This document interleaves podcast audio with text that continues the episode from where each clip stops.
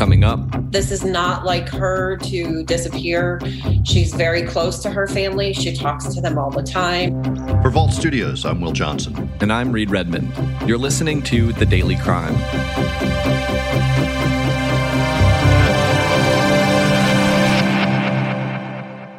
New details in the mysterious case of the new mom who was visiting family in metro Atlanta and then suddenly vanished. Police in Indiana and Georgia are searching for a mother who went missing over two weeks ago, and her husband, who filed the missing persons report, is a person of interest.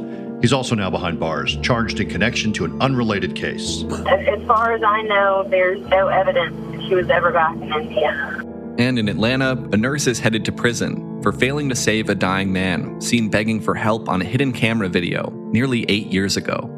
It's been nearly eight years since 89 year old James Dempsey died at a Metro Atlanta nursing home. His family always suspected something criminal happened. Because they installed a hidden camera in his room, they finally proved it.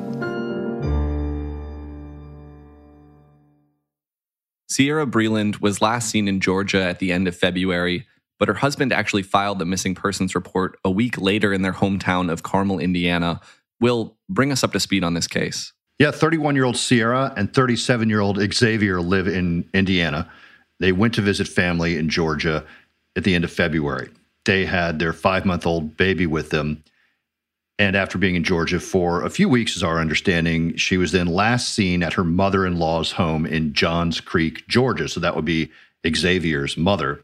This is just outside of Atlanta, northeast of Atlanta, on the evening of February 24th. So that's when we have any indication of when she was really last seen. We don't know who saw her or whether that was picked up on video surveillance or what, but that is what police are saying.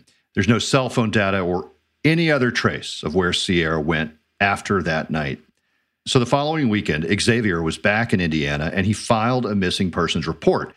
He said Sierra left their house around 10 o'clock at night and then just didn't return. The report states she was wearing purple shorts and a black top. Even though temperatures were only in the 20s that night in Indiana, she also left behind her cell phone, her purse, credit cards, and belongings. And so when he filed this report, that's the first time that police heard about Sierra missing. And following an investigation, they're now saying she was actually last seen that weekend before back in Georgia. Police have identified Sierra's husband as a person of interest in this case.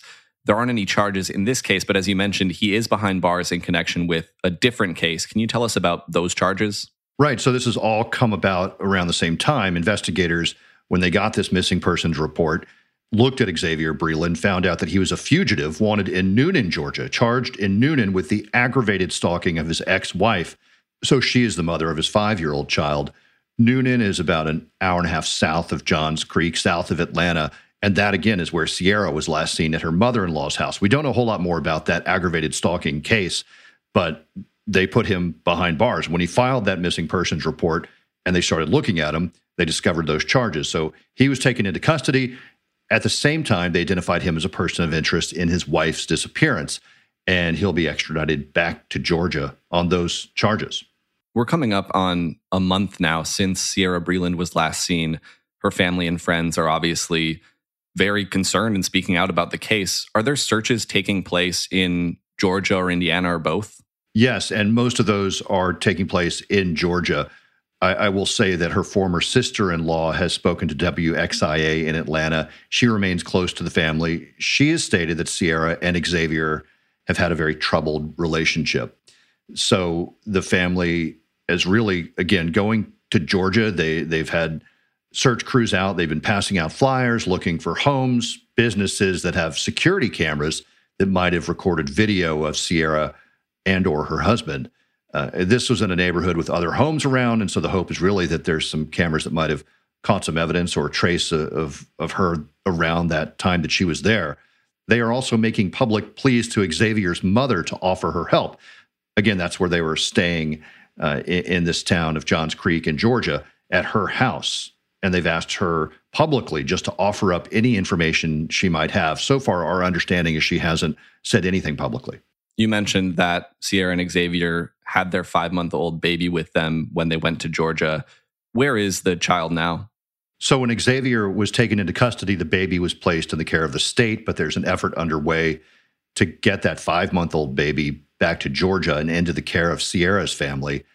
And really, Sierra's family is confident that she wouldn't just walk out on her family and, most importantly, her five month old baby. One final note there is currently a $10,000 reward in the case. Anyone with information can call police in Johns Creek, Georgia. And the FBI are also now involved in the investigation. It's a mom with a young child. And as a mom, I can't imagine leaving behind my my baby. So, yes, we're taking it very seriously, as is the police department up in Indiana. And, you know, we're concerned, we're looking for it's, it's not normal for somebody to walk away without any kind of contact. Earlier this week, a nurse in Atlanta pleaded guilty to charges related to the death of an 89 year old man back in 2014. Reed, this is a case that you covered on our weekly podcast, True Crime Chronicles, a little while back. Fill us in on the background. Yeah, well, this is a case that I know has really stuck with me since we covered it all the way back on episode 75 of True Crime Chronicles, which was titled Death in a Nursing Home back in the fall of 2020. And we heard about this case from 11 Alive investigative reporter Andy Pierrotti. It, all started in 2014 when an 89 year old man, a military veteran named James Dempsey, admitted himself to a nursing home, the Northeast Atlanta Health and Rehabilitation Center, uh, following a surgery. And this was not a situation where he planned on staying there indefinitely. He was 89 years old, but other than that, he was in good health and he was planning to go back home after he recovered. His family even says they purchased a special van and a hospital bed for after he recovered to the point that he could go home. But Dempsey, unfortunately, never made it home. On February 27th, 2014, while he was at this facility, he started complaining to some of the nursing home staff about his heart and about breathing troubles. And instead of checking his vitals, staff members just told him to stop pressing the call button and then they left him alone. A nursing assistant then later noticed Dempsey was unresponsive. And at that point, the nurse, Loyce Agyeman, returned to the room. But instead of starting CPR, she left again for an hour to check if Dempsey had requested a, a DNR, a do not resuscitate order.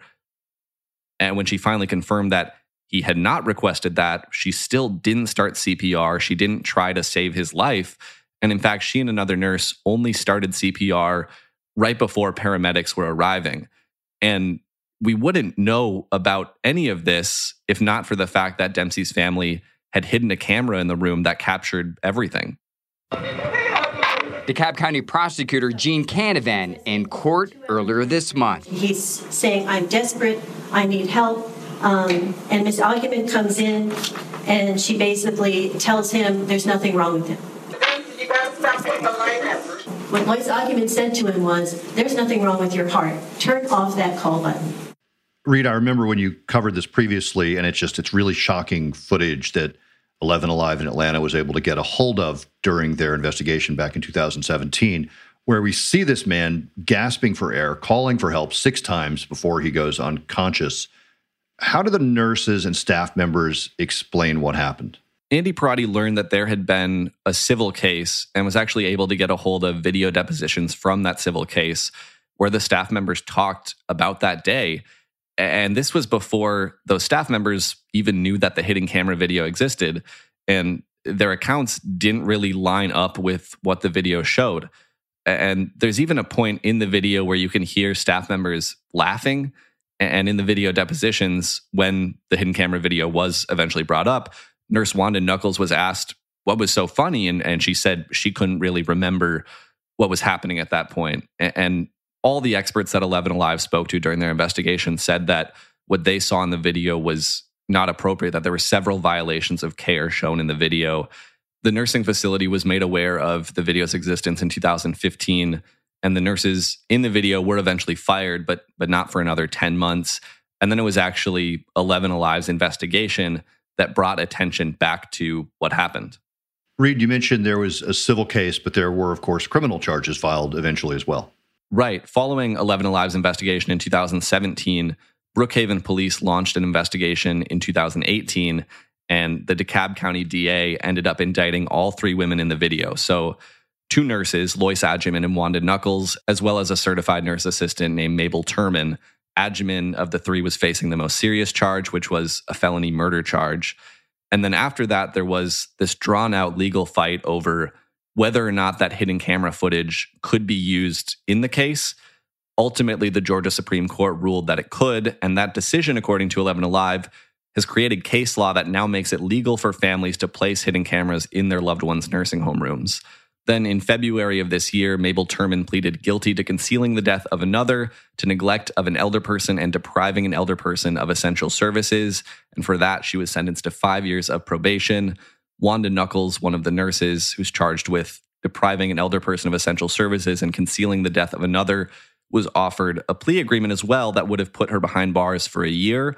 But this week, she declined that plea agreement and she's now scheduled to go to trial next week. And of course, the biggest news here is that the other nurse, Loyce Agyeman, accepted a plea agreement offered to her. So Agyeman was, as you mentioned, facing the most serious charge, a charge of felony murder. Tell us about the plea deal.